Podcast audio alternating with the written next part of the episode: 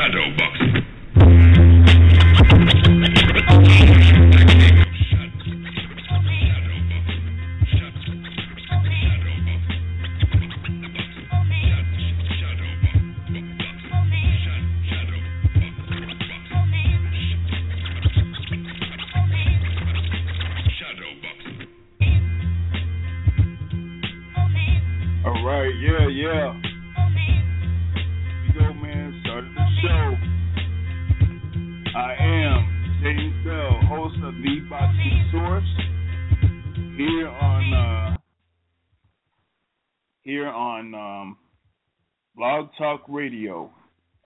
is uh, coming to you courtesy of uh, Mathis and Raymond, uh, basically Productions. Um, give thanks to Clausel Mathis and uh, Matthew Long for basically starting up uh, the CMT movement with the CMT Firestorm, our football talk show that we have, and also the Cold Hard Truth on Sports, um, which comes on every Tuesday night here on Blog Talk Radio with uh, host uh, Matthew Long, the Executioner.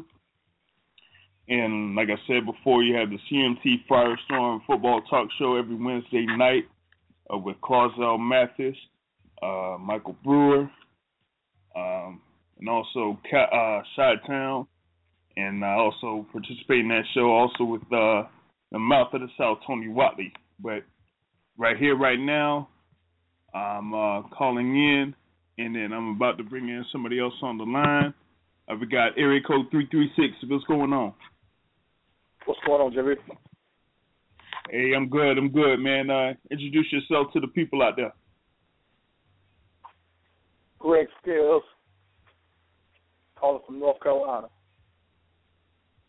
All right, all right. Yeah, uh, brother Greg here has basically been, uh, you know, there with me uh, for boxing ever since uh, I guess what what has it been uh, September of 2013, basically.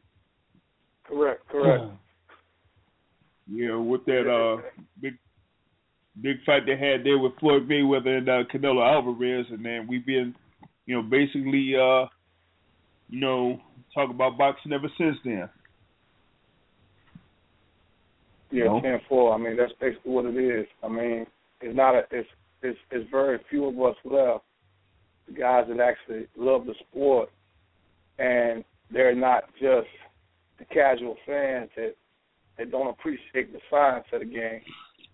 So um, Yeah, I love to conversate with anybody that um that's articulate with the science of the sport and just watching two guys slug.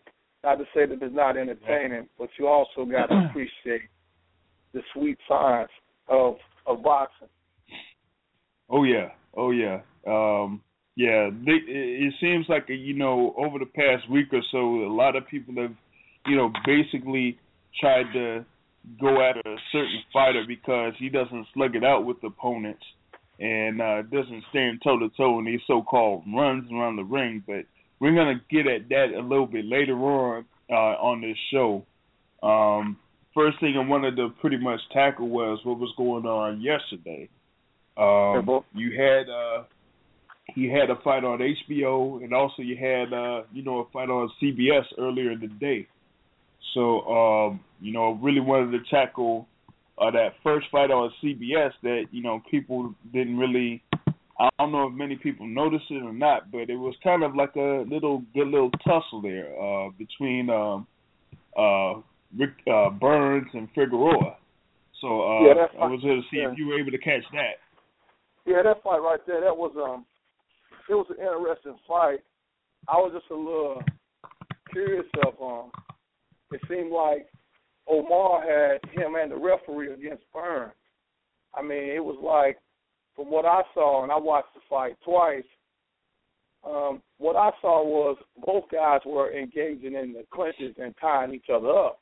But Right. Ricky Burns was the only one that was pretty much being punished and being warned for it. I mean, not Mhm. not to say that that that pretty much um indicated the outcome of the fight because I don't really think it it did. I mean, to me, Omar just seemed a little bit bigger. It seemed like he had a little bit more on his punches than what Burns did. But I do Uh-huh. think that that the referee sort of hurt hurt Burns from getting in his groove of fighting that type of fight. You know, right? That's just my opinion on. it. I mean, because like I say, every time that that Burns would hold or, or clinch, the referee was, you know, warning him or deducting points. You know, I just thought that it was a little ironic because I seen that on both ends. Omar was doing the same thing too, but um, still, to mm-hmm. me, I think the side was the biggest thing in that fight. Right. Yeah, I mean, um, yeah, Ricky Burns did have a couple of disadvantages uh, going into that fight. Um, one, he was basically, you know, this was his first fight outside of the That's UK, and uh, you, and then you know, on top of that, having that being your first fight outside of the UK, and then it's you know against Figueroa, who's basically from Texas, you know, not that far away from, yeah, basically in his hometown. So you're yeah, basically having a, you know, you're you you're you're basically fighting a a, a a fight where you're you're virtually the away team, like in a basketball or football game. It's like, you know, the Dallas Cowboys went to FedEx Field. That's basically what Ricky Burns did in this fight. Right. You know? I mean, whenever you fight a guy with an arena is like 25 miles from where his house is, I mean, it's never good. Yeah. And it was a pro, it was a pro Mexican crowd, you know. Yeah. And um, but that's pretty much what he expected. I mean, he still had problems making the weight, even though he had moved up in weight. So, mm-hmm. I mean, I still just think that Ricky was at a crossroads fight, and he really needed to win. But I just, it wasn't his night. Looking at the circumstances of where he was at, you know, I think he was a little bit overwhelmed. And, and as I said again, the referee didn't didn't help.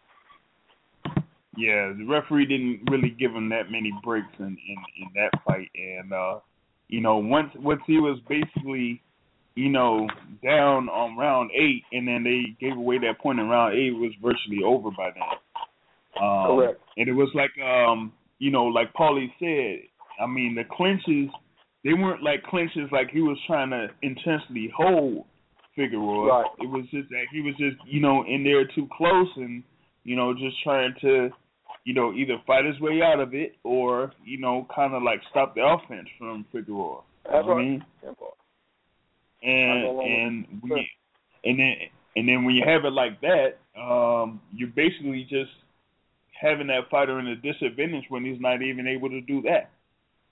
You know, there, there's there's there's strategic holding and then there's blatant holding. And what Ricky Burns was doing right there was strategically holding, and the referee didn't allow that. Right. You know, so that kind of, you know, that kind of like stopped things uh, in the tracks for that one, and uh, and that basically just derailed, you know, anything that Ricky Burns could do, and we and for that we're not really sure as far as what he's going to do because, I mean, he's already faced, you know, uh, Crawford beforehand last year, and he really, you know, he really couldn't do much against Crawford, and now going against somebody like Figueroa, which you know that means he really can't beat the elite fighters in the division, whether it's at 135 or at 140 or wherever he goes. So he's basically going to be, you know, basically a mid-grade fighter uh, from now on. And yeah, but my thing with Figueroa going forward, I think that um, you know, as long as he fight the the, the caliber fighters of Ricky Burns, he'll do well.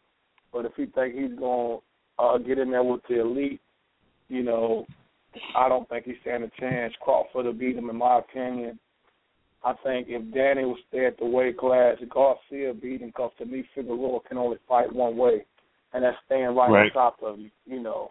Right. So I mean, if you look at the at the at the belt holders, I don't I don't see him being able to um to do anything besides landing a lucky shot and winning. Skill wise, I just think that all of the guys with the with the strap, they um they're a little bit mm-hmm. you know a little bit better than he is skill wise. Right. Not to say that right. he's going to be an entertaining or exciting fight, but I don't see him beating mm-hmm. anybody with any title holders. Right. I mean, like right now, and and he's at the uh, 140 pound division, which is like most loaded division they have out there right now. With, I mean, they still have Broner there at 140, Postol, the undefeated guy from the Ukraine, Peterson, who might or might not stay at 140, Matthysse, Provodnikov. I mean, there's still a lot of people out there in 140. So right. you know, I don't. I'm not sure if you know Figueroa would be a guy that would you know challenge those type of people and end up uh, you know winning uh, against those type of contenders. But yeah, I don't see. I mean, yeah, well, I mean, we we'll see what what he does in the near future, but I don't know if they're gonna match him up uh, with any of those top guys in the near future, and to see how they're gonna end up turning out. Uh, you know, so that's gonna be you know something there that we'll pretty much uh, look into. But um, the other thing that was happening, you know, yesterday or last night uh, was on HBO. You know, in Houston at Minute Maid Park with uh, you know, uh, Saul Canelo Alvarez against James Kirkland. Uh, I'll I'll uh, say what uh, Saul Alvarez nickname is, but I'm not gonna say what James Kirkland nickname is. I just can't do it. I'm sorry. So uh, we go we go in there, and uh, people knew that it would be a a, a slug it out type of fight, you know, and uh, it was able to go three rounds, and Canelo scored the KO victory over James Kirkland. Um, and my thing was it was that I mean Kirkland is a straightforward type fighter, so it was gonna be it wasn't gonna go. We weren't we all knew that it wasn't gonna go the distance. Um, but my thing was that Kirkland just you know couldn't you know stay in front of Canelo because Canelo is more of an accurate puncher and can actually, you know, set things up. And when Canelo actually knocked out Kirkland, he basically set it up by going to the body first, and then later on uh, going to the head in order to score that knockdown. You know, so that basically uh, showed the skill that um, that uh, what that uh, Canelo had uh, in this fight. So, what were your uh, initial thoughts on it? Well, one thing about Canelo Alvarez that people don't understand, as long as Canelo fights that particular fighter, he's always going to look great.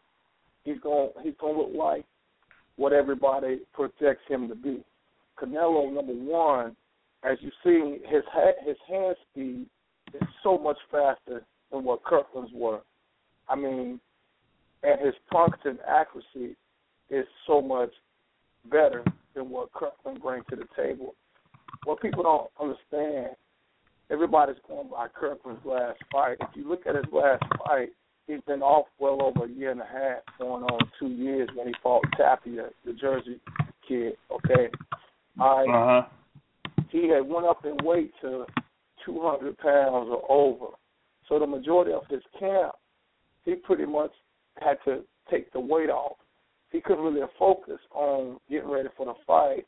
Not saying mm-hmm. that he got rid of Ann Wolfe to pick up uh, a predominantly new trainer that nobody really knows in the boxing world. All right, so right. that didn't help him. It, it, it wasn't like that he had really went with a a, a named trainer, you know. But right. I just he, I thought he was carbon copy to make Canelo look good. James can only fight right. one way, and and, and he has yeah. no defense. His True. defense is his All right. offense. Yeah, exactly. Now we got two more people on the line uh, here coming up. I got uh, eight one three four eight two. Uh, right now, uh, state your name, where you're calling from. This is Gary and Nakari from Tampa. Hey, what's going on, Gary and Nakari? How y'all doing?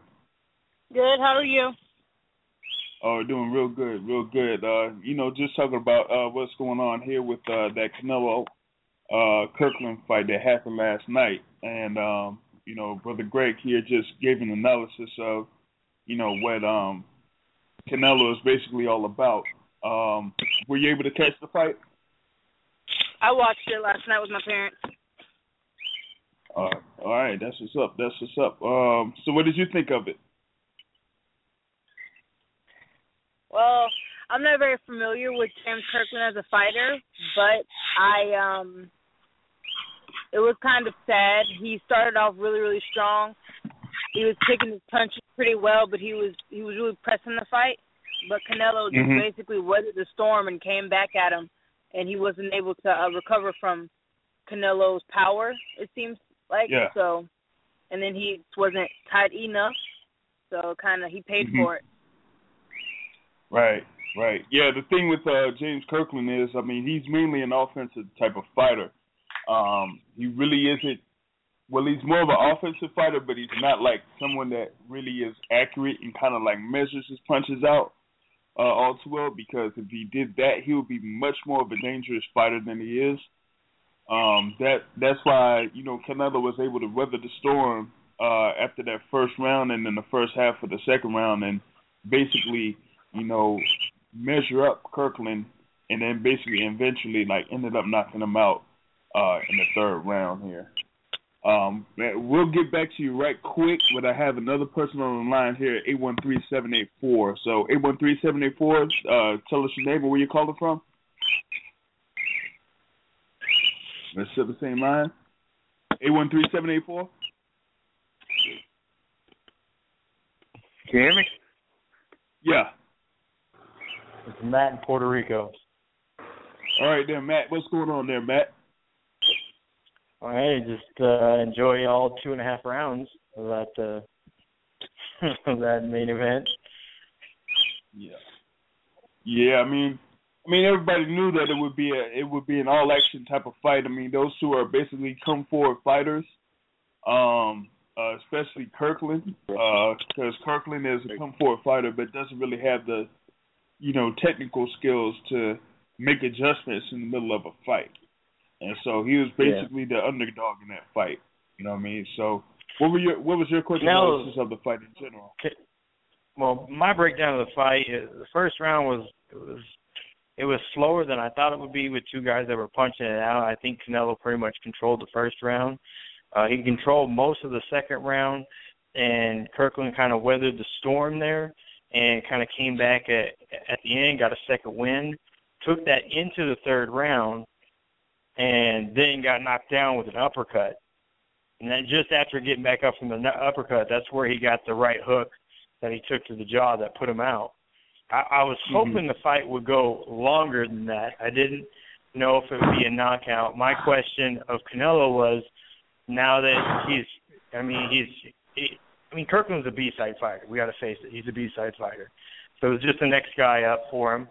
Um, it, was he still going to be able to continue to knock guys out, uh, or is it, or is it just what we're going to see with more of the trends when when guys move up a weight class or two, and you know he's starting to go more decisions, or, or what will it be? So obviously he still he, he obviously has the, the power to knock people out, and he obviously got the knockout in in the third round. I had him ahead on the cards anyway, so I, I he would have he would have won three rounds handily had he been had Kirkland been saved by the bell again. Right, exactly, exactly. Now, um, going back to like uh Gary in the car, you still on the line? Yep. Yeah. Um, I see that uh that you were coming in here, and uh, what I really wanted to do, since since you're on the line, is I wanted to get a little bit about you know what you're doing as you're, you know, you're a young prospect out there. Um, you recently were in uh the Atlanta area uh, last month uh for the um exhibition that they had. So if you want to, you could uh just go over right quick what you were doing there in Atlanta and what you're currently in the uh, midst of doing. Team USA was fighting against Team China. We won them. Uh, we won in the duel. I was battling sickness for all, the whole camp. I still fought though. I thought I was gonna be able to fight, and um, was able to tough it out. I did end up losing, but now I am just getting ready for the Olympic qualifier, which is in Colorado Springs, and uh, I'll be going back up to New York to train with Coach Kelly Richardson of Jimmy Boxing and then after that I placed in the uh Olympic qualifier, then I'll have my spot in the Olympic trial. Right, That's what I'm right. Now, yeah. Uh, last time um you were in New York, you were training there with um I think it was not with necessarily uh, Danny Garcia, but with um uh who was it again? I think it was um Now I had it off. I had it off the top of my head. Um, that you were training Ochoa. with. Yeah, yeah, it was was Ochoa. with Ochoa. Ochoa. Right. Yeah, Ochoa. Yeah. So yeah, that was um kind of like a few a few weeks before that fight that Danny had with um with Peterson. They you up there Right. in uh, the New York area with that. So so you had that, and then after that you were able to go to Atlanta, and um went to Colorado And had Springs first. I went to Colorado Right. Springs first and trained at the Olympic Training Center with the uh mhm. the girls on the national team, and then we went to Atlanta Mm-hmm. for a week. We were supposed to fight Bulgaria and Canada and China, but those other Right. uh, countries out, so it was only China. Right, right. Gotcha, gotcha. Now, um, another thing that um, you know, was going on is that you know, since you're basically going through Olympic trials, is that um, you have like a little, you know, movement going on to see if like people were um able to see if they could, uh, you know, pitch in or help out with your, you know, your quest to get into the Olympics. Uh, could you go into a little bit with that? Um, when it comes to any kind of sponsorship or any kind of endorsements or any kind of funding, um, we ha- we're seeking it now. But you know, with economic times and and people just not they're not as giving as they, they normally are. So everything has been private. I've been funding everything so far. But yeah, we're open to um, we're open to anyone who's willing to to put into her training. All right, gotcha, gotcha. So, um, yeah, Gary, uh, we what we may what we may do in reference to that is we may have to set something up a little bit later on to where, you know, we're able to put something into an account to where we're, you know, people will be able to pitch in and you know either kind of sponsor, you know, give a little money here and there to help out with that. Um, I'm actually going to get like set up tomorrow. Okay, We're gonna get okay, tomorrow to uh, two of our advisors, and there's going to be set up tomorrow. So anyone, whether it's from you know local, uh, anywhere stateside or anywhere international, they want to you know put towards her training or anything at all sponsorship that they'll be able to do it.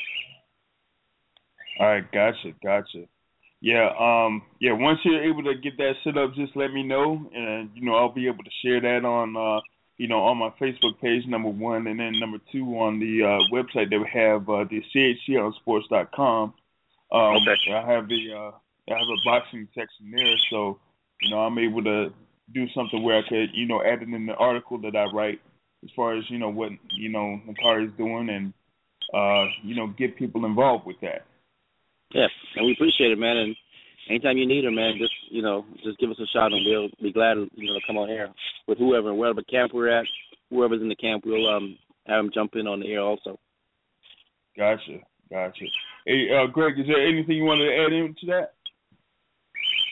No, I just um, just basically like I said, let let let James know um where you guys would want the money sent, and any way I could help anybody to achieve their dreams, I'm willing to donate or help them out any way that I can. Okay, no problem. Thank you, thank you for your time, Jay, Greg. Thanks. Um, keep on listening. Um, we're gonna put us up on mute and keep on listening. Yeah, all right, no doubt. Let me uh get that on there right quick for you. Hold on just a second here. And uh all right. So yeah, um so yeah, y'all y'all just heard it right there. Um we're trying to get uh Sister Nakari Jones uh there on her quest to be in the Olympics, next Olympics that are coming up for the summer. Um so we're gonna be able to uh get some things done uh with Brother Gary here to help get that set up to you know, help her out. So uh, be on the lookout for that over the next uh, couple of weeks or so, and uh, you'll see what you'll be able to do to help out with that. Um, now, real quick, going back to this whole thing with uh, Saul Canelo Alvarez and his recent win over James Kirkland. Um, I wasn't able to catch uh, this uh, little video clip they had of um, Ann Wolfe uh, there after the fight with Kirkland. Uh, hey, Greg, were you able to catch that? Well, she was basically, she was just basically talking about when, uh, you know, James's troubles when he was in and out of, you know, lockup and how she pushed him, you know, to get to where he was at. That's all. It was just, it was nothing that Yeah. you haven't heard before. You know, Right. it's sort of sad that the biggest fight of his career, and he goes another direction. And we have, Mhm. we've all seen what happened with that before when he went another direction. He got stopped then. I mean, Right. me, and and can find something in James, and he can push him into places that nobody else can. Not to say that would have made the outcome of this fight be any different, because I don't think it would have. I just think that Correct. he was tailor made for Canelo to look good. Oscar and Golden Boy, they knew right what they was doing when they got Kirkland. If you remember, they tried to get Kirkland two years ago, you know, Uh huh. as a back fight. So it's no different now. James came, he Right. got his payday, and it gave Golden Boy what they wanted. Their Golden Goose looked like a superstar again. So now he's Mhm. topic of conversation. I mean, I'm seeing Mhm. already where they're talking about him fighting Mayweather again for his last fight, but it will not be a catchweight. You know, I mean, who would want to Yeah. see that again? I know I would. You know, No, I mean, I wouldn't way- either. even even um his trainer Chepo had said in the little interview um before the fight, the little the little fighter segment, how he would have bet his life that Canelo would have beat Mayweather. Then the actual fight, he said it was like the kid swinging at a pinata at a birthday or a Mexican holiday. How if you go low, Right. Mayweather's high. If if you're high, he's low. Just how slick and and slippery that Mayweather is. That's what nobody gets him credit for, but everybody calls it running. I mean, I don't Yeah. understand what running is. I mean, I understand what boxing is. I mean, Yeah, exactly. me, that's what he does at the utmost. But that's just my opinion of the situation. But I mean, to me, Kirkland was made perfect for Canelo to look good. Now, he has no defense. He came in, he threw everything he had the first round. yeah, From the first Yep. round, his punches didn't have anything on them like they did prior. So that that right there sort of make me, you know, question his conditioning. You know, I mean, uh huh. his conditioning couldn't it couldn't have been the best. I mean, to me, I think the majority of his camp spent losing the weight. Right. That that was the early talk then was was that you know they really kind of concentrated on Kirkland losing the weight instead of him like actually having some type of you know working on the skills or working on studying Canelo Alvarez and what Canelo was doing in his fight. It was more about trying to lose weight and you know get his eating right and that type of thing instead of actually training for uh, Canelo Alvarez. Correct. In, other words, of being a professional. Because my thing is, when, when I look at somebody like like James Kirkland, nothing against James. I mean, he's a warrior, right? But at this state in his career, you can't teach James anything new. I mean, Right. because James is going to go back to doing one thing. That's being James. I mean, you got to look. James is he's he's seasoned. He's been in the game for a little bit, and to me, you can't. There's nothing you can add to what James does because he is who he is. And at this point in Right. time, I don't think o- only time he gonna make adjustments is when he's thinking about it. But as soon as he get punched, he gonna go back to doing what he knows how to do, and that's one thing. That's brawl. And and that's his Achilles heel. I mean, you can't Right. James defense. Not, at this state in his career, because like I say, he's a Mhm. one-dimensional fighter, and his defense is his offense. Right, right. And I mean, uh, if you're able to, you know, withstand his withstand his punches and his blows, I mean, you'll be able to get to him. Um, it's basically like, you know, it's basically like fighting a older version of a Mike Tyson. I mean, all you got to do is get through his offense. And if you get through his offense, then you'll be able to take him down and take him out. You know, so that's you know basically what James Kirkland is. if you look at Canelo, Canelo was he was he was so in control it was unreal. Even when James was letting off his his barrage of punches, Canelo wasn't doing it but catching them. I mean, it ain't like Right. he hit Canelo with anything anything flush. Yeah, I mean, he just had his hands yeah. up and, and he was just so composed, you know. And at the time, James, it ain't like he was picking his punches. He was just bombing away. So he spent the majority of his energy punching nothing. Yeah, exactly, exactly. I mean, he was just rolling with the rolling with the punches that he had there, and um, and then was able to just throw what he had. You know what I mean? And um, be able to, you know, do what he needed to do in order to, you know, execute here. Um, so that was the thing on that, and and and like you said, Kirkland was basically a stand stand in front of you type of fighter. Uh, right. no different than um, you know, no different than um when Canelo faced uh, uh Fredo Angulo. Right. Uh, Angulo exactly. is basically a straightforward fighter. Say right. yeah, I same mean, thing right there. Right, correct. And as long as they put him in with fighters like that, believe me, the matchmaker know what they are doing. As long as they put him in there with guys like that, he'll always look good. Every time yeah. they put him in there with a slick boxer, he will always be exposed. That's why yeah. they they don't want to put him in there with a Lara.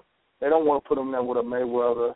The, the, whole purpose of even mentioning Mayweather's name is because everybody's waiting on that day where Mayweather turns old in the ring, but I don't see it happening. You know, just because mm he has no bad habits. You know, as soon as they question his legs, he shows you he has plenty of legs left. I mean, and his mobility and his movement is still is still there. It's not going anywhere. I mean, and that's the right thing to do after everybody had their opinion about last week's showing. Right, right. And um that was my thing with um Canelo's fight against Lara is that um you know Lara was able to frustrate him. You know what I mean? And um and I think he he really you know did well in that fight, just like uh what you call it um like Austin Trout did in his fight. You know, um I think both of them were able to like kind of do well against Canelo. I think with the thing with Austin Trout is that you know he was right there in the middle of um you know in Texas when they had that open scoring right. open scoring in effect. So when you had you know after round four and then after round eight, they basically gave Canelo a big old lead. There was nothing really that Austin Trout could do from then on. Right, right, you know? correct. And and, and I, I see already. Oh yeah, what was that? I said I see already what Oscar is saying. You know, he's talking Mayweather. He's talking uh, or um, Cotto. So they'll be they'll be yeah. eyeing the June sixth Cotto fight, right? But now, right. but when it when it comes to to Triple G, he's saying he would prefer to wait two years. Okay, so if you wait two years for Triple G, if I'm not, if I'm correct, Triple G is what 32 years old. I mean, so you're gonna wait two years to fight Triple G. I mean, it's like that's another fight. That's the type of fighter that he wants, but I think he's worried about the firing power of Triple G because those two yeah. have sparred before. I mean, it's like uh, he, he he's he's Oscar all over again in a sense. It's all about mm-hmm. picking the right fight for Canelo. Right, right. Now I'm gonna see if um we have uh, somebody else on here. Hold on, just a second. I'm gonna see. Uh, we have um four four three on the line. Yeah, what's up? It's Jason. Hey, what's going on there, Jason? Man, how you doing? I'm doing wonderful. How are you? Uh, doing good, doing good. Just uh, we were just here, uh, you know, dissecting what uh Canelo Alvarez is doing and how Oscar De La Hoya is kind of like protecting this fighter right here, in that he doesn't really want to put him against uh what I who I call Triple OG, uh, Gennady Golovkin. Um, you know, they don't want to put him in there, you know, too soon against Golovkin. They want to wait two years. But but what I'm saying is is that why don't you have one against uh, Golovkin next May. I mean, if if Floyd Mayweather is going to have his last fight in September, that means that May date is wide open, and Correct. you have and you have Cinco de Mayo. You'll have that date open, and then there will be no bigger fight that you could put together right then and there than you know Golovkin and Canelo, especially if you're going to match Canelo with Cotto in September. You know what I mean? That's that's that's that's probably that's probably we're gonna have to wait till September. That's what I think. I think the industry is basing everything around Floyd's decision if he's really going to leave in September, and I think that's how the industry is moving. The whole industry as a whole, basically, Floyd's the payday. So everybody mm-hmm. builds the hype off of, you know, he brings hype and he keeps people interested in the sport, that's what they're looking for. So if he steps down, somebody's got to fill those shoes, and it's going to be three, four people that's going to probably be vying for that spot, and yeah, it should be. It's he should fight in May. I mean, like you said, the, the date's open. It's money. That's the money. That's the money weekend. That's been the money weekend for the past what three, four years now. Yeah, yeah, yeah. yeah I, I mean, yeah. Floyd's been Floyd's been bringing a, a lot of boxes. Minus Floyd, take Floyd out of the equation. The undercards, everything goes on that weekend. You know, and that's been a big payday. We're used to it. We're used to spending money that weekend. You know, right. it, it's becoming a, it's it's a boxing holiday, if you want to speak. If you're a boxing fan, you look forward to those the first week of May. The last few years, you've looked forward to the first week of May if you're a boxing fan. So I, I'm almost sure that they're going to have to do something just to keep the payday coming. They're not going to let a payday go away. Right. That's you know right. when it comes down to the business. Mhm. Yeah, so I mean they're gonna have to, you know, keep that first weekend of May, you know, up there for boxing because it's like you know, that's like the biggest date there that they have out. So I mean they're gonna they're already looking forward to what they're gonna have to do next year because if if Floyd is really set on saying, Hey, September is my last fight, then, you know, the boxing world will probably have to see what they could do uh for May of twenty sixteen and you know, right now in this moment I really don't see much of anything else being bigger than uh, Canelo and Golovkin for next year, um, as far as like prospects goes. Uh, as far as like the biggest matchup that could be put together. Um, what you think about it, uh, Greg? Uh, in my opinion, Floyd isn't going anywhere. Floyd Floyd is a businessman and he says all the right things. Floyd knows how to make you want him, even when the casual fans say that they don't. Floyd knows what he's doing, and once he hits 49 and 0, they're gonna throw so much money at him to to to to try to break Marciano's record. So everybody who thinks Floyd is done in September, I got a bridge I want to sell you because he's not done. He, he's going to break that record, but he, he's doing it in a way where he can get the most money he's gonna get the most bang for his buck. Because if I keep telling everybody that I'm retired, right, and, and mm-hmm. I'm adamant about retiring, that's only gonna make you offer me that much more money to fight again. Because one one minute you look at Floyd, he says he's gonna retire. Next minute he says he don't know. It depends on how he feels. He says um, himself, he contradicts himself all the time.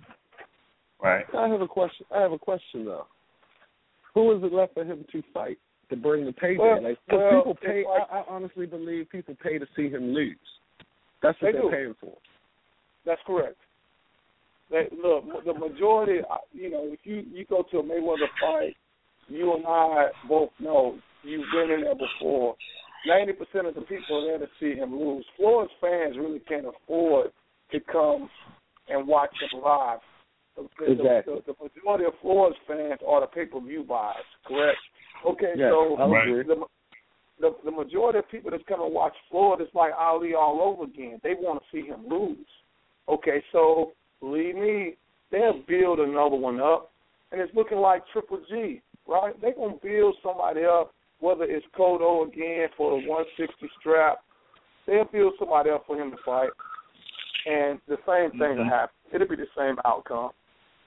Yeah, I mean, right. um, I was having this argument the other day about this because I'm a Floyd fan, and I'm a Floyd fan because I'm not a hardcore boxing. I don't know boxing. I'm a hardcore fan, but I don't know the science behind it as much as mm-hmm. the next one. You, know, so I follow, and I had an argument the other day, and I said, well, if you're disappointed in Floyd's fights, then you should be disappointed in Pacquiao, not Floyd, for not giving exactly. the fight that you want. Because exactly. Floyd's never given you that fight. You've never saw that fight from Floyd. And if you did see it, you saw it when he was basically 20 years ago, 15 years ago. You didn't see it for the past 10 years. You haven't seen it. So right. if you're upset, if you're really upset about that fight and you wanted to see action or that slugfest like everybody talks about, I say that um you should be mad at Pacquiao for that, not Floyd. Then the Correct. next thing I'll, I'll ask you guys because you, you you both of you sound like you know better. This is the argument. This is the second part of the argument that I threw in was that I've I'm 38 years old, so I can't go much further back than the 80s. You know, Sugar Ray was was my Mhm. childhood thing, and then Mike Tyson came. You know, I, I, I remember Mike Tyson on USA fights. You know, when they, they had the Tuesday night fights Right. on USA. I remember I remember that. But I was an elementary school kid though. We had heavyweights. All our movies were heavyweights, Rocky and you know, et cetera. We don't have heavyweights anymore. hmm And I think everybody's used to watching heavyweights. You know, that's the disappointment that you don't have Right. that fight. Like you, Right. you're not even going to get that fight with the little guy anyway. Hey, Right. brother, you, you you you are so correct because you know why? Everybody deemed themselves around the big guys. Okay? But even as much as I love Mike Tyson, right? Uh-huh. When everybody else was on Mike Tyson, Pernell Whitaker was my favorite because you know why? I like seeing a real boxing match. I like to see the technical side of it. Not to knock Mike because I love to see the knockout, but I mean, I, you can't learn anything from Mike. I mean, one punch No. the fight is over. You know what I'm But saying? you, but you, but you know, I'm, I'm, I'm, I'm not going to dispute you. I'm, a, I'm, a, I'm gonna back up your saying, but I'm gonna say this: if you're a true Mike fan, most of his fights weren't knockouts. They really went 10, 12 rounds. A lot of his fights went a long way. Mike had Well- skills. Mhm. You know, Let me see. Well, the early Mike when like when he fought um him and Razor Ruddock that one fight, then the other fight Richard Steele stopped it prematurely. Okay. Mm, the early fights he did, he got some rounds in. You know, yeah, but I know what you're saying. But uh, both of them were knockout fights. You know, Right. he. I, I'm I'm I dispute all of them. Like you know, I'm a hardcore Mike fan because I was a Mike fan. I was young coming along. Correct. he was the, you know, so, and like Michael Jordan, like how you said, everybody was a Michael Jordan fan. I became a Lakers fan because everybody was with Michael Jordan. I was with Mike Tyson because I didn't really know anyone else. You know, you follow Right. behind what you see. Right. But as but as we move forward, like every sport has moved into more of a skilled position. Everything is more skilled now than it was before. Before it was a brute force way of playing every sport. Home run hitters, knockout boxers, running hmm. back in football. You know, it was brute force. Now it's more skill based. You can't foul in the NBA anymore, so you really have to be skillful in your defense. And you know, it's Yeah. different. And and and Yeah. the same with boxing. I, what I see now is I see more of a skill set. Like that fight I watched last night on HBO was disgusting. That was the guy Kirkland was disgusting. That was disgusting. Bro, hey, Right. brother, I, hey, I like you, bro, because you know why? I mean, the casual fans, and this is one question that I always ask them. Right, everybody knocks any skillful fighter, whether it's Rigondeaux, as good as he is, HBO drops Right. him. All right, Lara, anybody that has skill, Andre Ward to Mayweather, right? Okay, Yep. but but they they commend the slugfest. They commend the brawl. I ask Mhm. everybody that comes up and they talk about this guy, that guy, the skillful. I say, if your son boxed, who would you want him to fight like? Would you want him to fight like Mayweather, or would you want him to fight like Arturo Gatti? And all the ones that talk bad about Mayweather, it's funny. I get the same answer every time. The same answer every time, and the answer is always, I want to fight like Mayweather. because they don't They want to get hit and be retarded. damage. Yeah. You know, Yeah, you want to be able to talk to your son when, when his career is over. So Yeah, No, exactly. and and, like- and my thing is, no, my thing about the whole the whole thing about you know casual fans and whatnot is is that casual fans are kind of drawn into the guy that that has the most flash, that's the look at me type of fighter, you know, Exactly. or or anything or anything across the board because like big big fights are are are are kind of like rotated about around big stars. Like you have you have Mayweather now. You had before that you had Oscar De La Hoya. Before that you had Mike Tyson. Before that you had Sugar Ray Leonard. Before that you had Muhammad Ali.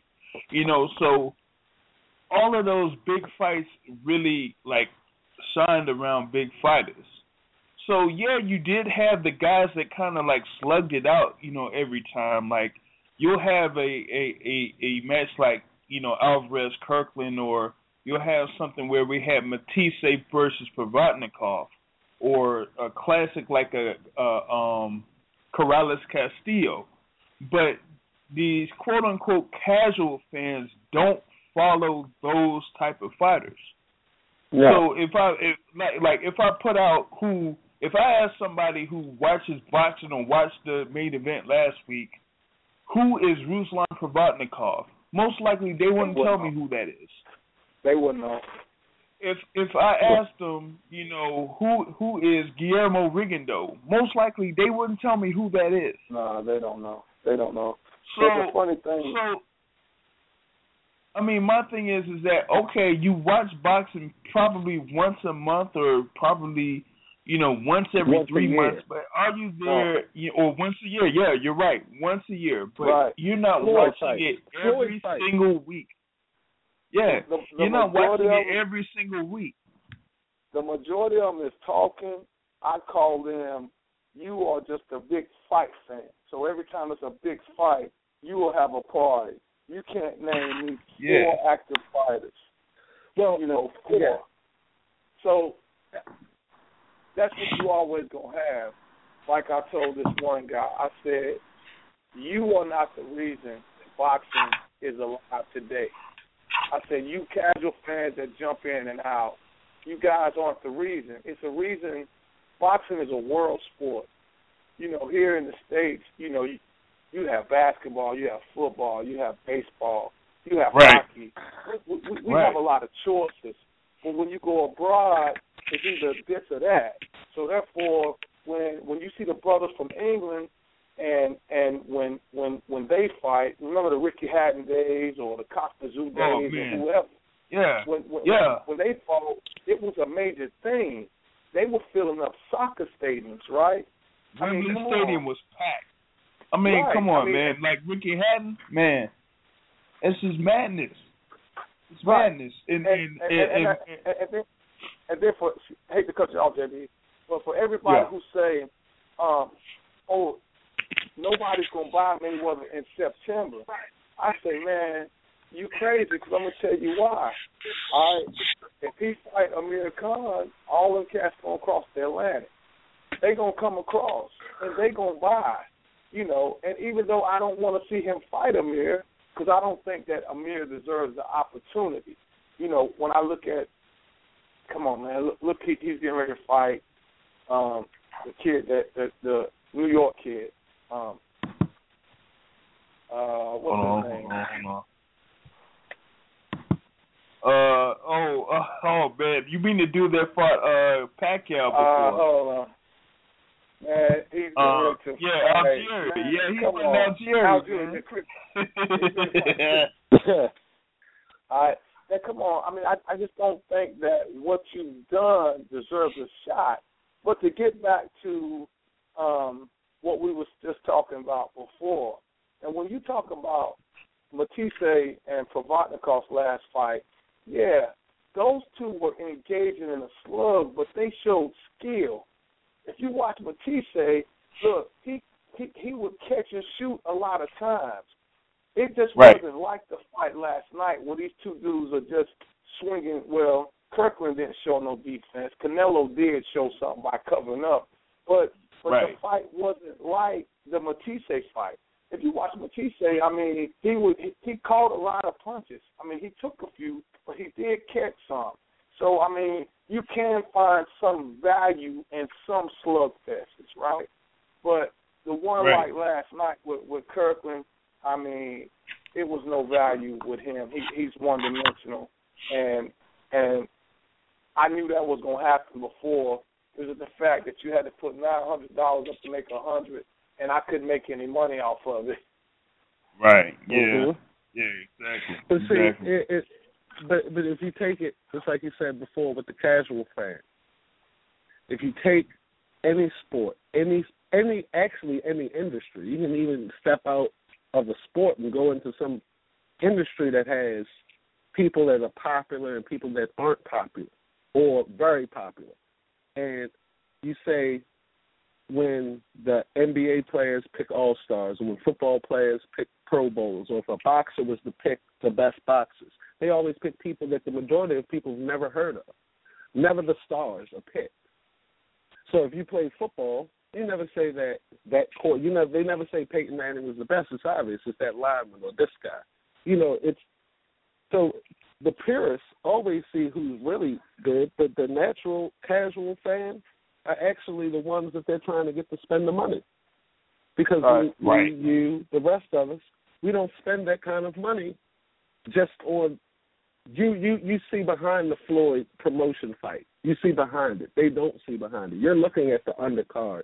They're looking at who Floyd's fighting and what day of the week it is. That's who they're Right. trying to Right. they're, Yeah. they're- yeah. It, it's like you. They don't have to advertise to you to like it. You're going to seek them out. They got to Right. get the people that they, they and, and that's what to me. That's what like this last like the last Floyd fight. If you look at all the hype that was surrounding the fight, you look at all the celebrities that attached themselves to. That's what they want it for. You know, they don't want it for you to see the fight. You're going to see the fight anyway. It's Right. for the Mhm. people. It's for. It's really for the people who are the casual, the, the casual fans, the barbershop watchers. You know, the people Right. that argue Yeah. about the Yeah. bar, you know, because they only argue about Floyd and Pacquiao. They don't argue about About any somebody else. No no Yeah, one they don't because they don't know anyone else. Right. Correct. They don't know anyone else exists. I told somebody that Amir Khan was going to be who Floyd fights in September. Uh, And you know what, brother? I think you're right. I really do. I mean, if you 'Cause we look at can't how sell it's lining up, they said the Ramadan is running early, so he could get ready for the fight. Business wise, it makes the most sense. I mean, That's when why I'm looking at, at it. when He's you a look at character Danny himself. Gar- when you look Yeah, at and the Danny thing about it is, Garcia is or, that- or Amir Khan, Amir Khan makes the most sense. Danny Danny got a small base, right? Amir Khan got a Yeah. big base. So September, Yeah. I can see him and Amir. No, because you got to think of it this Yeah. way: Amir is a character himself. Right. We know outside of real reality, Floyd's going to beat him.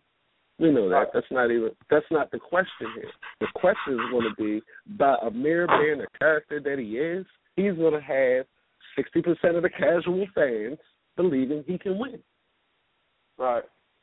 I mean, Right. and, and, and, and just like just like the, the, listen to all the ones, and, and I, we had this conversation last week. Look at all the ones that even though they just watched Mayweather and Pacquiao, now they're still saying, "Oh, I like to see it again with Pacquiao having a good, uh, uh, both arms being good." And I'm like, "Are you kidding me?" you know, you know, you, oh I, I'm like, man. seriously, Nah, nah. you want to see No. this again? But I, Nah. I I feel the exact same way about Canelo. You want to see this again, man? Are, are you kidding me? Canelo. I mean, he makes Canelo look like a novice fighter. I mean, Yeah, he did. you, you would pay to see this again? I mean, I was there. If it wasn't for the Matthysse, um, the Matthysse Danny Garcia fight, see. I mean, that gave me a little bit of action. I mean, Floyd, it was Yeah. just like, man. So it I have was, a question It was like he was playing around. I have a Right. question. This is for both of you. This is a hypothetical question, but this is a question that I pose to everybody that keeps rooting for Floyd to lose, right? Especially when he was fighting Pacquiao, or most of the boxers that he fight. So so I, this is this is this something completely else, especially you know when we throw a race thing into the play, right? I oh, throw yeah. the race thing oh, in there well, and say well. and say this is where I'm going at with it. I'll say to white people that you should especially want Floyd to win every fight because if Floyd loses, the, all the belts are out the country now. What happens then? The belts are gone. Right. Well, I mean, I know Uh, boxing is a world sport, but for the most part, Yeah. Ali, Frazier's, Leonard's, you, the, the belts have been here, which, Right. which Yeah. gave them. The, you, you, now But- the Russians got those belts. You know, like Yeah, you but- the belts are gone. But here's the thing. Here's here's the here's the problem with that, and, and this goes across the board. And and here it goes to the point that um that Greg was talking about as far as like boxing being a world sport. With with boxing, you have you have these fighters that have you know been over the past to today that they come from other countries that their whole country ties into. For example, Right. either the country or the province they tie into. Like for example, Right. in Puerto Rico, they had Tito Trinidad, and now they have Miguel Cotto. In Argentina, Mhm. they had Maravilla, um, you know, Martinez. Uh, they had Maidana. You know what I mean? Now, Um, England, you have Ricky Hatton. You have Matthysse. Yeah, Matthysse in Argentina. In England, you have Amir Khan, or you have Ricky Brook. Hatton, Kell Brooks, so Kell on and so forth. Or, or you have uh, people that are in, you know, um, Germany or whatever it is. But when it comes to America, you really don't have anybody like their whole country's tying, like putting their whole efforts into rooting for a particular fighter in America, especially black Right. fighters. No, you know you what, don't have that until all You've of the seen are it. gone. Until Yeah, but you until know it becomes an issue. and, And, and, and, and- and we got like I mean, about like about two and a half two and a half minutes left on this okay, show. Let, so let, uh, me say this. Let me say this in, and I'm gonna let you go. All right. All right. It was. All right. I talked to a brother um, last last week. He was like sixty something years old, and he was talking about how he was a big Pacquiao fan. I said, man, I said, bro, I said, just looking at your age, it's hard for me to believe that you pulling for Pacquiao. You're not pulling against a brother. So I went back to, I said, you probably remember the Sugar Ray Robinson days when y'all was listening to it on the radio when you was a kid and this and that. So he was in agreement, right? But he still Right. said Pacquiao was his man. So I let him go. I talked to this white gentleman that's about 56, 57 years old, and I said, I asked him who was he pulling for. He said he was pulling for Pacquiao. Then you know the first thing he said, he said Peyton Manning's only made 227 million dollars in his whole career, and Mayweather's gonna make this in one night. I said, so it's more about the money Mayweather's making, uh, or is it more Well, about who making it? fan of Pacquiao? It's who's making it. Yeah, it, yeah, you're right. You're absolutely right. It, it, see, it, that's it's a couple that- dynamics behind it. It's a couple dynamics behind Mhm. it. A, he makes it, and he appeals to a certain generation of a certain group of an ethnicity. Not Right. the whole ethnicity at large, a certain group in the ethnicity. Right. You said it earlier. The people that like Mayweather can't afford his fight. So who who Right. really likes him? The have-nots. At The have-nots like Floyd. But He you know, it's sad. It's sad that we don't embrace our fighters the way that Mexico embraced theirs, right? Yeah. The way that the way that England uh, embraced theirs. It's like it's it's really sad. At one time we did, but that's before all of our time. That was the Joe Louis days, the Jack Johnson, the Sugar Ray Robinsons, et cetera, et cetera. I mean, even Ali, you know. But like today, it's like a lot of us are hating so much. Right. We want a lot of us want him to lose just as much as everybody else, and we already know their reasons of wanting him to lose.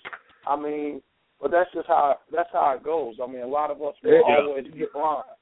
Yeah, the thing is with, with this want. other thing here is that they never really when when people say they picked Pacquiao, real quick, when they said they picked Pacquiao, they never really said why Pacquiao was going to win. Never. No. I've never seen No, that. they just want never really seen that. It's just just Floyd Floyd to lose, and that and that was the bottom line with that. Now I'm gonna see uh, what goes on here.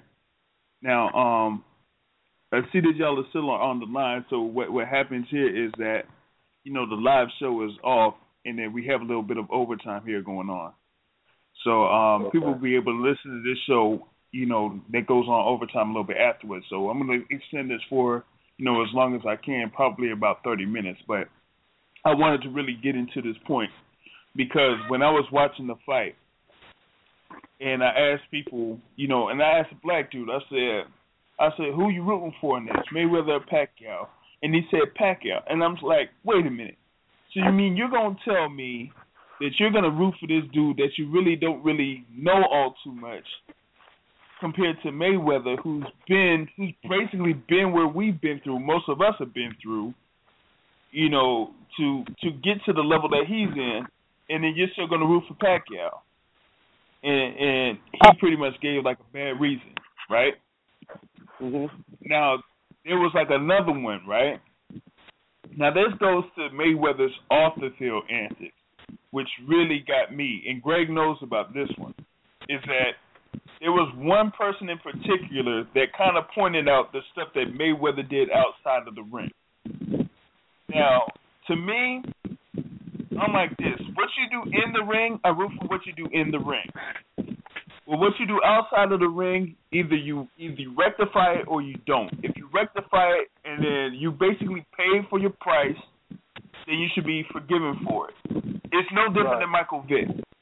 Michael Vick went to jail, did his due, did his deed, got out of jail, and tried to rehash himself.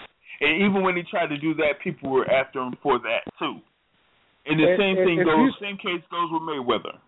And the thing is, is that a lot of people haven't really seen Mayweather face to face, eye to eye, after he went out of jail, and see how he's acted ever since then. Okay, I, I I I got something for that, right? And we haven't cussed, so I'm not going to cuss, but I'm just going to say that when they bring up the domestic violence or the jail issue, I can look you in your face, look you dead in your face, and say that is a good lie. That is a wonderful lie. That's wonderful because you hold no one else to these standards. Right. That's how I know. That's the first thing. And I don't even have to go through their life and point out to other people that they didn't hold them- to them standards. They have friends they don't hold to those standards. So Right. it's not even Right. it's not, that's that's not even something that I entertain it as an excuse. Right. I don't Yeah. entertain it. And two, Right. the only reason why you said listen, all you have to do is watch ESPN, watch enough things that don't like someone and understand where they get their arguments from. They watch it too. Mm-hmm. Right. Mhm. ask them to tell you some. All you do when you talk to these people, and it goes with any topic, take away those platforms. Say, all right, look, I know his domestic violence issues. I know that he doesn't do slugfest. Now tell me something else. I know he likes to brag about his money. Tell me something else. Take those three platforms away from him. Like I don't like those either. But I can tell you 50 other reasons why I do like him that outweigh those. As far Right. as a boxer, because I don't know the guy personally. You know, I don't Right. personally know him to say that I would like him or don't like him. But I do know him from his sporting ability. And that's what I like about him. But you know what, brother? I hate to cut you off, but see, this this is what irks me the most. I mean, Put somebody else on the line right quick. Okay. Go ahead, uh, Greg. I just put uh, eight one three four six six on the line, but Okay. continue, Greg. All right, listen to me. How many times have you guys heard this? Um, well, what do he do for his own community, right? And I'm like, okay. I said, now I, I I I know for a fact that you guys have been out there on the scene around the fight, whether it's it's uh, fight week or whatever. So you guys see sides of all these guys that most of the public don't see because they don't never put themselves in that type of atmosphere. I mean, Mm-hmm. I tell a lot of times that that guy, when it comes to kids, they'll sign about every autograph, him or Roger, right? Now, Yeah. Senior, he's a little different. You know, he think he's the star, right? Okay, but they did Michael Jordan the same way. But I'm like, do these guys are they supposed to have a commercial over all the money that they give back? Oh, I said everybody No, that works no. for. Right. I mean, so it's like you're not supposed to. Okay, you're supposed to tell about every time you feed the homeless, or every time you give money to the United Negro College Fund or the Christian D. Comer stuff. Uh, you not if if if, if he had did that, then you would have something to say about that. You know, it's like so I'm like, are you upset because he's not giving you any money? You know, because he does a lot. Somebody outside. Research it. If you research, No, you know, it, you, you, you know how I got a different approach to that, because I got strong, I got strong opinions on giving back to the community, because I'm from the Right. community, and I got a pretty decent upper middle class gig right now, and I've changed, you know, things around in my life, so I have a different view on, on giving back to the community, because Floyd Mayweather has less than a billion dollars, right? if he was to sign over his entire net worth, it wouldn't help but a half of a neighborhood.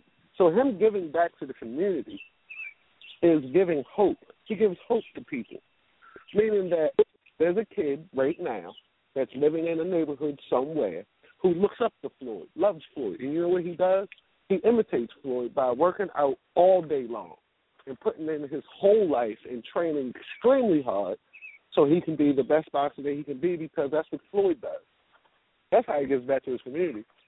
Right. Giving physical money, giving physical money is is is a, is, is arbitrary.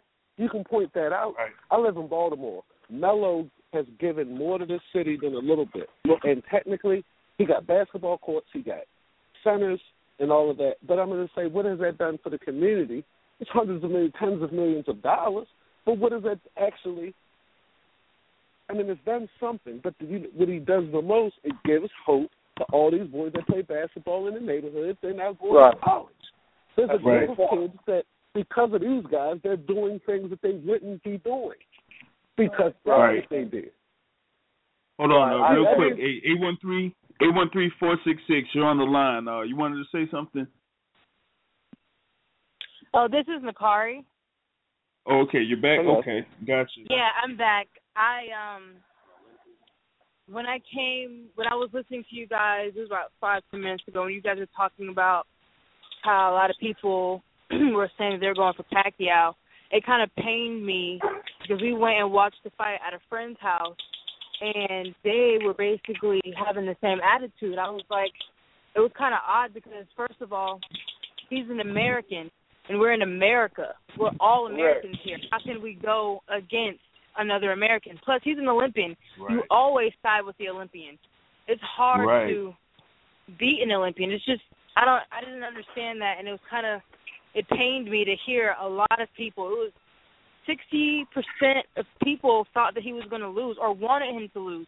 They knew better, but they wanted him to lose. I'm just like, how can Right. one how can a group of people um dislike a person that much everybody falls short at some time so you can't hold Mhm. him uh you know differently than you hold anybody else it's not right wrong is wrong any way you put it so i mean everybody falls short like i said and it's just crazy he's an american i'm an american he's black and these were a lot of black people too that were like no i'm going for Pacquiao. i'm just like how could you like really right. So- Well, exactly. I, I, yeah. I'm gonna I'm Yeah. I'm say this. I, I don't want to cut you. I don't want to cut anybody off, but I'll say that we should. It, it it it looks this bad because everybody wants Floyd to leave. You know that's the real key, key scenario. Is that a lot of people want Floyd to lose, and a lot of people follow people. You know, Mhm. a lot of people don't even haven't even seen a Floyd fight or even seen them Instagram or Twitter pics of him doing certain things. They're just listening to other people and joining in on you know the the, the Floyd Mayweather promotional gig because you only hear it when he's fighting. You don't hear anybody Right. talk about him unless the fight's happening. You know, they don't care who he beats up or if he gets arrested. No one cares. No one cares when he went to jail because there was no fight. Right. Because you know the sad So- thing about it is, all right, hate to cut you off, look, Mike Tyson was a convicted rapist, right? Even though I feel the brother didn't do it, all right? But mm-hmm. everybody loves Mike now, right? Yeah. All Right. You you you hate Floyd over accusations of him having domestic dispute. You know, I mean, because if it was as serious as they said it was, I don't think he'd have did what thirty days or six, forty-five, sixty days in jail. I think he'd have went for a whole lot longer than that. No, and definitely. Dakar, you the fighter, right? yes i am Uh huh. Hey, look, make sure we get your information. You seem like an intelligent sister. I'll make sure I help you out as much as I can. I got Thank a question. I got a question. Could this All right. Floyd, could this Floyd animosity, right, not just be the black thing, the the the hood thing, the the success thing? Could it be our infatuation with the fact that he hasn't fell fall from grace that everyone else does? I think that I think that is part of it. I, I think that's definitely part of it because when I mean, when you when like you look why do we like Mike now? Because he's broke now. He's like us now. I mean, that's the well, you well I don't know. I wasn't wow. I wasn't really gonna take it back to like that, but I was gonna take it back to like when Ali came right, and he was undefeated, and he basically had his uh little stint in jail because, or you know, in exile, uh because he didn't join the draft. And then he basically, and then he came back to the ring, and then he had like a couple of fights before he fought Joe Frazier. Now there were still people there that you know rooted for Ali, but a lot of people rooted for Joe Frazier. A lot of I know a lot of white cats voted for you know rooted for Joe Frazier to beat Ali. You know, Yeah. Right. and, and then and then and then when that happened, uh, he basically, you know, Ali lost, and he basically you know humbled himself, and he like you know said, hey, everybody has his day. You know what I'm saying? or stuff like that. And that's when more people started to like him because he took his loss with grace. And the Yeah, reason, and part of the reason grace. why people don't like, part of the reason why some people don't like Floyd Mayweather is because he has never lost. So they can't Well- like say, oh, he lost, or you know, they can't like kind of like him because he lost and how he would take the loss. When you really want to basically want to go out there to win every single time. You want to be a winner. You don't want to be a loser. You don't want to fall in second place. Yeah. So why are you I hating on somebody that doesn't want to be in second place? I go along with you to a certain extent on that because all right, one thing that everybody said about the Ali and Frazier fight, they blame they blame the loss to Frazier on one thing, his inactivity from due to not going to enlist in the military. I mean, if you go back and, and, and if you talk to the old cats who was who was around then or or if you do the research, everybody said the same thing. Frazier would have never Yeah. beat Ali if he'd have stayed an active fighter, right? Okay. Right. But, but and that's a form of opinion. But the biggest thing that I think when it comes to Mayweather, just like the brother just said, he he made a value a valid point. They worried about where he's going to rate himself as the greatest of all times. Because if you look at it, what he's doing, all right, Shane Mosley said after that fight he's got to be top five, right? Yeah. Okay. I, I mean, to me, that's the biggest thing with him. They worried about where he's going to go down in the history of the sport. That's another reason why you have a lot of them that wants him to lose because I don't care what nobody say. They don't want him gotta be the face down. of it. Right, exactly. I don't, I go and that's what I mean. But but but think but think about this. Everyone that we argue about that of being the best, right? At almost everything has fell from grace. Tiger Woods fell from grace. Michael Jordan's father got killed, and they said he was doing gambling debts. Remember that? Yep. Yep. I, I, I he- agree with that point. we- we- Yeah, that was All right, that was Mike in North Tyson. Carolina. He went to prison. Ali, he went to prison. Um, Sugar Ray, he had the drug thing in his, in his Right. messed up eye. I mean, we can just Right. name them. They all fell from grace except for Floyd. Right. I mean, we can find a few anomalies here and there, but I'm talking about mega superstars that considered the best evers. You know, when you Right. name one, we don't have any. Even rappers are dead. I mean, and you're never considered the best until. I mean, it, it goes like this. It goes like this. My grandfather used to say this to me all of the time, and tell me to watch out for the tricks because he was he said I lived long enough to see them all play out. He used to say this: What has Malcolm X done in his life to clean up his image since he's been dead? Because when he died, he was considered the apostle of hatred. How is it now that he's so great of a man and he's been dead? Right. So what he Well- what, we're trying to say is Floyd's bad now, so they have somebody that they need to put him up against. Mm-hmm. the bad because there's no one to put know, up. It's it, it, it's like Ali all over again. Nobody Yeah. Ali when, when when Ali took his stand to not go to Vietnam, he picked up the college kids that had the same views that he had. So he picked up a, a, a small percentage of the white people, but the majority still wanted to see him lose. The majority still viewed him as a nigger. The majority still, you, you know, so you couldn't change that. But it's so funny how he he was looked at one way all this time, but now he's the face of of of of, of and what has he done right? to claim? And what has he done? He hasn't changed his stance on anything. Right. Because I mean, you got And now he's being celebrated for that. For his Right. stance, Well, he's being. That's what I mean. Well, So- well, there's that, but over the course of time, you know that the the people that didn't like him back then, some of Are them gone. are not still here now. Yeah, they're gone. Right. So They're the gone. ones that Times were have there that were in college, yeah, times have changed. Those are the college people. You know, they're still around Right. here. You know, the the 50, 60, They're and 70 year olds. Yeah, Right. they're, they're Yeah. still here. So that's kind of So- so that's kind of it. So is the question is is, is, is the, the answer to this question saying that the the younger group or the, the the next generation when we're in our seventies, they're going to consider Floyd to be great. correct. You, you- Right, you, you yeah. understand? Like we're we're go, we're the argument is with us, ten year olds Mm-hmm. right now that didn't get to see, you know, the five and the six and the seven year olds that didn't get to see Floyd fight, but when they grow Right. up and they become like Uh-huh. how we I, how I watch Ali fight. hmm I argue Right. the Ali principle. I was born in '76. I Right. couldn't see them Ali fights. You get what I mean? So Right. Right. Like, I mean, that's right, and you're absolutely right. Um, I mean, I I, I watched them all. I mean, look, I, my mom used to think I was crazy over how much I would watch one fight over and over. You know, I would I would go back and I would watch all the footage I could find of Henry Armstrong or this fight Mhm. and that fight. I mean, that's just where I would be a young cat in the barbershop talking to the old guys, and we'll be talking about Max Schmeling and Joe Louis, and they'll look at me and be like, son, how old are you?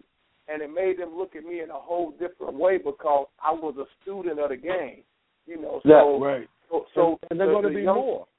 the- right, the young kids that today they gonna base him they gonna base his skills in the ring not on personal appeal, they gonna base on what they see him do. Because all Exactly. these people all these people, they were everything that the media made him out to be, and he made them all look novice. That's the biggest 'Cause- thing. He made Because them all here, here, here, here's what's going to be funny. Here's what's going to be funny because we've seen it happen, and you'll see it with the sportscasters now. Here's what's going to be funny is that a lot of people that are sportscasting now will have their uh-huh. 20 and 30 years in when these five and six year olds become 20 and 25 year olds and 30 year olds. Correct. Right. Some of them will Right. still be around. There will be another boxer. There will be of that era, or athlete of any sport of that era. They will be comparing him to the person they condemn now. Right. Right. Yep. That's how it is. Right. They 'cause- will, 'cause they, will, they will be in there saying he don't have that finesse that Floyd Mayweather has. I've watched Floyd Right. fight. I remember back when he Right. fought Pacquiao, and it was supposed they won't bring up no shoulder. They they will bring up a brilliant performance. Right, right. But if right. he was to say, "Where did you stand then?" It's just like Right. it's just like it's just like any it's like anything that you see now. If you see a person that's 70, 80 years old, 60 years old, they would like to let you know they was part of the civil rights movement Right. because you can't It's like it's like You can't- any anytime that you watch Bert Sugar or anybody, the old school historian, and my hat's off to him. Mm-hmm. I respect Yeah. him a lot. But I mean, it's just something about people adapt to their generation. If you Yes. come from this era, you're gonna say Michael Jordan's the best. If you come Yes. from this era, you're gonna say this guy's the best, right? And Right. the younger cats, they just gonna have uh, the opinion of what they see because they have nobody Mhm. to identify themselves to. So all they can go by Right. is the actual footage that they that, that they see. Yes. Yeah. Now I was I was pretty much gonna go off of um the thing like right after the fight they had uh ESPN uh you had the analysts uh you know you had um Joe Tessitore uh, Bernard Hopkins, and you had um, oh your boy um, keep forgetting his name, uh, Teddy Atlas, right? Mm-hmm. And and Teddy Atlas kind of like said that he couldn't put Floyd Mayweather amongst the best of all time because of the timing that you know he fought the fighters that he fought. And he said he couldn't put him against the Sugar Ray Robinsons and the Muhammad Ali's and the Sugar Ray Leonards and so forth. But my thing was is that if you're gonna say that about Floyd Mayweather, then you might as well say that for every fighter that comes out after Floyd Mayweather. Because if if if boxing is going to be the way that it is now, then you can't really put any fighter, no matter how good that they're going to be, amongst the greatest of all time compared to those people. I mean, See, the that's thing not is a that- fair statement. That's not it, fair. it, to, it, yeah, it's not a fair statement to me because it's like, well, the thing about boxing back then is boxing was not much of a business then as it is now. So those Sugar Ray Robinsons and those Muhammad Ali's and those Jack Johnsons and so on and so forth, they didn't have any type of choice to fight that to fight anyone else who was in front of them. There was no there was like no um, you know, Bob Arum or Top Rank Promotions and Gary Shaw Promotions and Don King Promotions Well- and all of that. Well, I got a I got a question. I got a question though, because if if if you're gonna give Floyd that measurement, can't you measure every other boxer the same way? Like, okay, Mike Tyson fought Larry Holmes. You're gonna tell me Larry Holmes was in his prime when he fought Mike Tyson? Or Nah, when, Yeah, when, when, when yeah, we all know. I- I yeah, we all know that. We all know that Larry Holmes was wasn't in his prime, prime when he fought Mike I mean, Tyson. but, but yeah, we knew but that. This is what I mean, though. This is what I mean. Like, if we go through every boxer, Muhammad Ali was 20, 21 years old, winning the championship. Who he fought plenty of people outside of their prime. That's what made them great. To make him great, you got to fight. If you beat Floyd right now, and you're a fighter, are you going to say you're fighting Floyd in his prime or at the end of his career? Like, wh- Right. I I mean, he's 38 years, 37 years old. When is it a fair fight? Right. Everybody's fighting. He's old. He's I mean, Floyd's not 25. It'd be different Right, if he was 25 fighting 35. He's. I don't. I don't understand when they say like, you know, you fought De La Hoya at the end. Like, come on, man, you fought Pacquiao five years later. No, man, I Yeah, thought but Pacquiao see, was but- money was right. But my thing is, but when Pacquiao fought De La Hoya after Floyd, they gave him all the credit in the world. Yeah. I mean, Not only that, okay, I went when Pacquiao fought Ricky Hatton after Floyd, oh, he done something. It ain't about who Mhm. Floyd beat. It's just the fact that it was Floyd who beat him. Because they gave Mhm. Pacquiao, if you look at their resumes, at one point in time, they fought the same guys. Marquez, De La Hoya, uh, Ricky Hatton. But why Ricky Hatton. one Shane Mosley. one, right, one carried so much more weight than the other one did. I mean, it's ironic to me. So Right. Is is it is it is it safe to say is it safe to say that right now this country the majority of the people want to see Floyd lose. If we don't have if Floyd doesn't lose and he wins 50 fights because I believe he's going to give these people 50 fights. I don't believe he's going to stop tying anybody. Um he gives us 50 and then he leaves.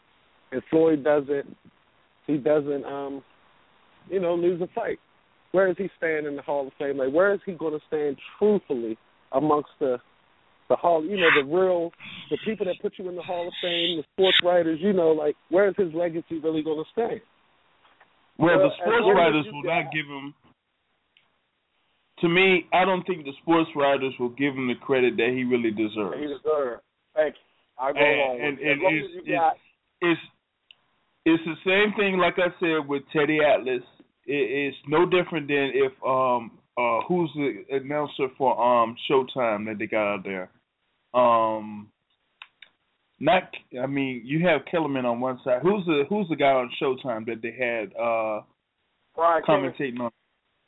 Not Brian Kennedy. Uh, he wa he was with um he was with Lampley and Jones in that in the, when they called the fight. Oh, Um, I know who you're talking about. I can't think of his name. Yeah. Um. Like he, like he's a good, he's a very good analyst, but I don't think, I, but I don't think he would be somebody that would put Floyd Mayweather amongst the top ten of all time. You know what I mean? He, he like those type of guys that write are like the to me they're like the worst guys because they always have an agenda you know that they Yeah. carry with them so if they don't like a certain fighter they're not going to put them up there amongst the likes of you know where they're to where they should put them at like they'll have somebody like a a, a Harry Greb above Floyd Mayweather or somebody like um Joe uh I don't know um who's another good defensive fighter that was like way back in the day? I'm talking about like way before Willie like Pep. Pernell Willie Whitaker or something. Yeah, Willie yeah, exactly. Willie Pep. Like they'll put Willie Pep above Floyd Mayweather or something like that. And I'm like, And, y'all and weren't even in is, there. if, if you take the time to go back and watch Willie Pep, Willie Pep wasn't really that defensive. He just used his legs to stay out of trouble. I mean, he he didn't catch anything. He really didn't slip a lot. He just used his legs. But they deemed him as a master defensive fighter. Shit, he was no Pernell Whitaker. He was no Floyd, but he's a master fighter. But like I say, not Mhm. taking anything away from Muhammad Ali. Okay, they always try to critique who Floyd fought, right? But when I Right. look at Ali, right? Okay, and I look at everybody who he's faced, all right, besides Sonny Liston, okay, and I don't really give a lot of credit to uh, Floyd Patterson because Floyd Patterson was scared to death when he fought him, and he didn't really put it. Really fought. Yeah, he was. He was. All right, He and was. then I don't care what nobody say. Jerry Quarry and and Bonavena, they they wasn't man. Come on, they wasn't that tight. Now I give Frazier, Sonny Liston. Okay, I'll even give credit to um who else? Ken Norton. All right, Ken and Norton. then uh, George Foreman. But when you look at the Wepners, the Ronnie Lyles, and the guys, the Bob Fosters, I mean, come on. I mean, it ain't like that those were they were that type of fighters. And then you got to also look at so it's four of them that we can all deem that they were pretty tough. You know, even Ernie Shaver, he was never a champ, right? They say he could punch Right. hard, but I mean, you got to look at what he done in the sport. And then for you to fight Leon Spinks, a guy that's got seven fights, he's yep. six six wins, zero losses, and one draw. Never should he lose to a guy with seven fights. Never. He should have beat him himself. I mean, so Yep. when, when they want to talk about who you face, okay, I don't see a long line of champions on his resume, and and I give him all the credit in the world. I I, I think he's the greatest heavyweight, right? But still, Mhm. I don't I don't deem a lot of these guys as being champions. You know, they were contenders, and a lot of them were C Right. plus V fighters. But it's just it's all about who's doing the critiquing of the fighters and the era that they come from. Right. Yep. Yeah. Yeah, I mean, I look at I look at yeah, I look at Ali's resume, and and yeah, you do have the you do have the Ken Nortons and Bob Fosters and stuff like that. But like you said with Floyd Patterson, that was one thing, and then you know back in the day he fought um before all of that he fought Archie Moore, and Archie Moore had about 230 fights or something like that when he fought Ali. I'm like, come on, no, man. Ali, I don't know. I don't think he ever fought Archie. You know. Yeah, he did. He fought Archie Moore. He did in 1962. He did. Yeah, he did. Yeah, did. you all, yeah, he did. He fought Archie Moore. Yeah, you all Yep. right. But like Yeah, I I'm said, like, Archie man. Moore, you got to look at. But Archie Moore in '62, man, he he was done. You know, but Yeah. I don't know. I mean, I, I I mean, a lot of the guys, I don't really. I mean, not taking anything away from him, I just don't think that that uh Charlie Powell and Henry Cooper and those guys. I mean, who are they? You know, I don't Right. really give them the credit of of this and that. I mean, I give him credit for the four fights that stand out to everybody. I mean, that's much deserved. But a lot of them, I mean, when I look at Mayweather's record, I mean, Mayweather fought champions. I don't care how you look at him. Diego Corrales was everything that they made him out to be. Yep. Except for when he fought Mayweather. After Mayweather, he was still that beast, right? Okay. Even Angel Manfredy. Angel Manfredy. I mean, for the ones that remember Angel, Angel was winning. He was HBO's guy. You remember he was winning fight after fight, smiling the title, right? All right. Yep. Go back. If you look at it, everybody was they were champions or they were in a position to become a champion. He make them all yeah, they the same. yep. Yep. Mm. That's true. I mean, uh, I mean the guys that the guys that fought Mayweather fought, man. I mean, you had Corrales, you had Castillo, you have uh, you have um, Oscar De La Hoya, Marquez, Mosley, Mikoto, all of them. You know, I mean, and he's and, And he's like been I able said- to defeat them all.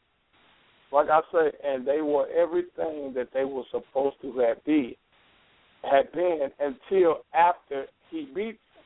And after he beat Right. them, all, man, those guys were pretty much nothing. I mean, you got to make up your mind.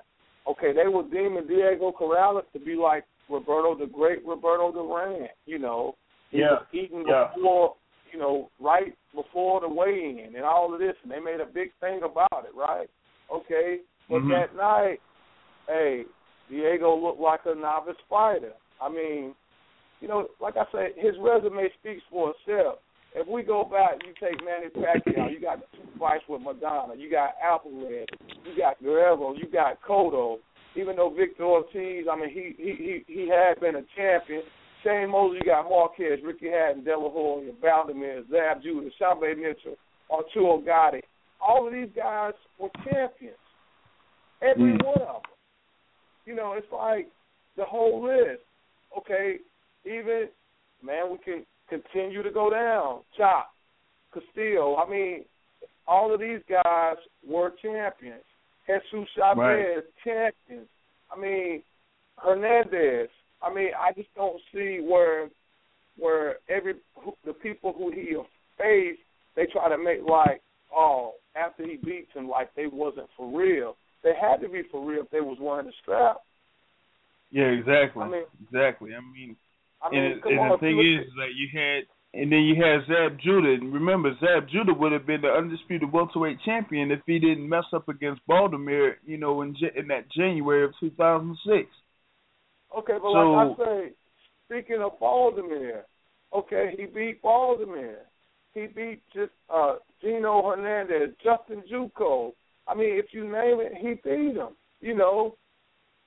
I mean, and nobody they didn't give him the spot. You know what I'm saying? He took it. Like I say, Yep, tell me he did. somebody that he didn't face that that were at a certain point in their career. He beat them all. Diego Corrales, he was 33 and 0 when he faced him, right? All right. Yep. He beat him. I mean, come on. Diego was everything that they said he was. And I'm gonna tell you Exactly. the one that to me that was an interesting fight was the Emmanuel Guff. You know, because Emmanuel was so animated, right?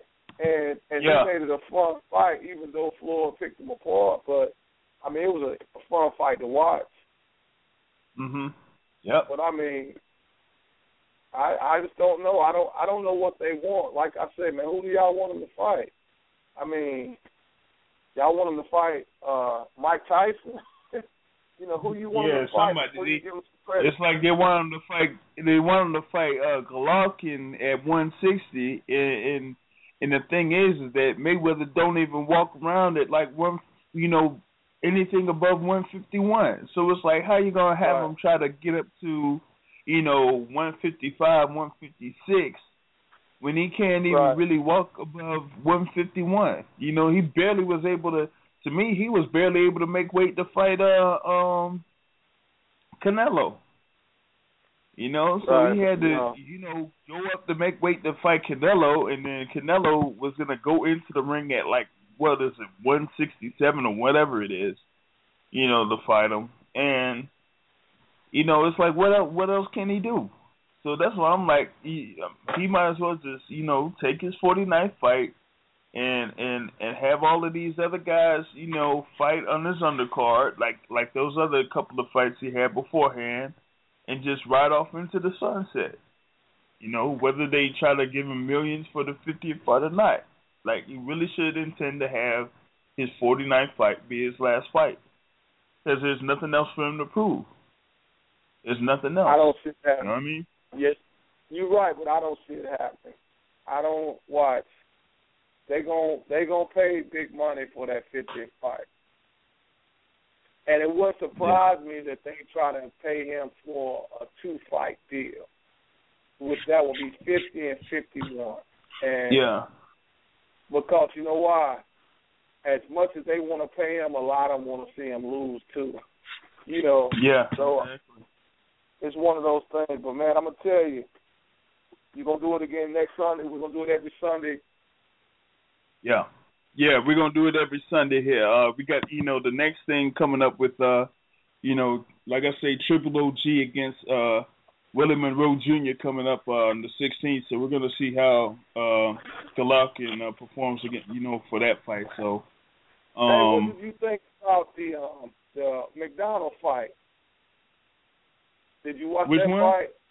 The the, the McDonnell, Jamie McDonnell, and, and the oh, Tomoki nah. fight.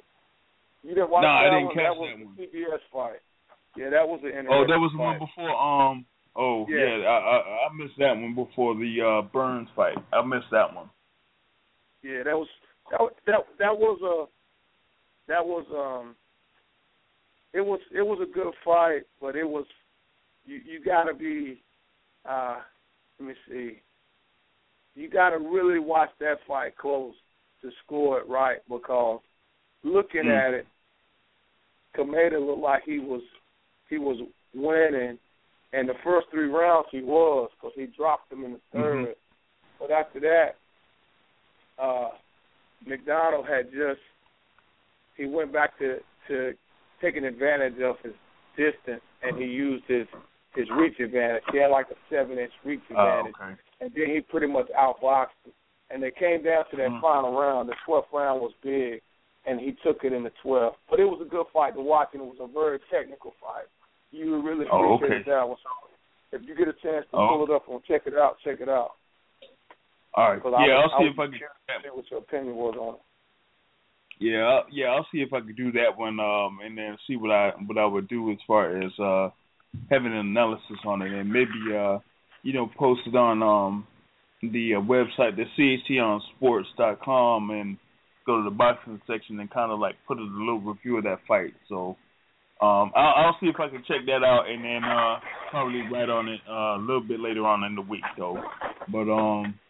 I'm gonna see if I can like close this close this show out. I would like to thank all of the people that called into the show and all that listened to the show. Uh, we'll see you same time uh, next Sunday, 7:30 p.m. Eastern Standard Time. And um, remember, boxing is all about you know hitting and not getting hit. You don't necessarily have to stand and trade. All right. So uh, I'll see All right. y'all next week. Thank you. All right.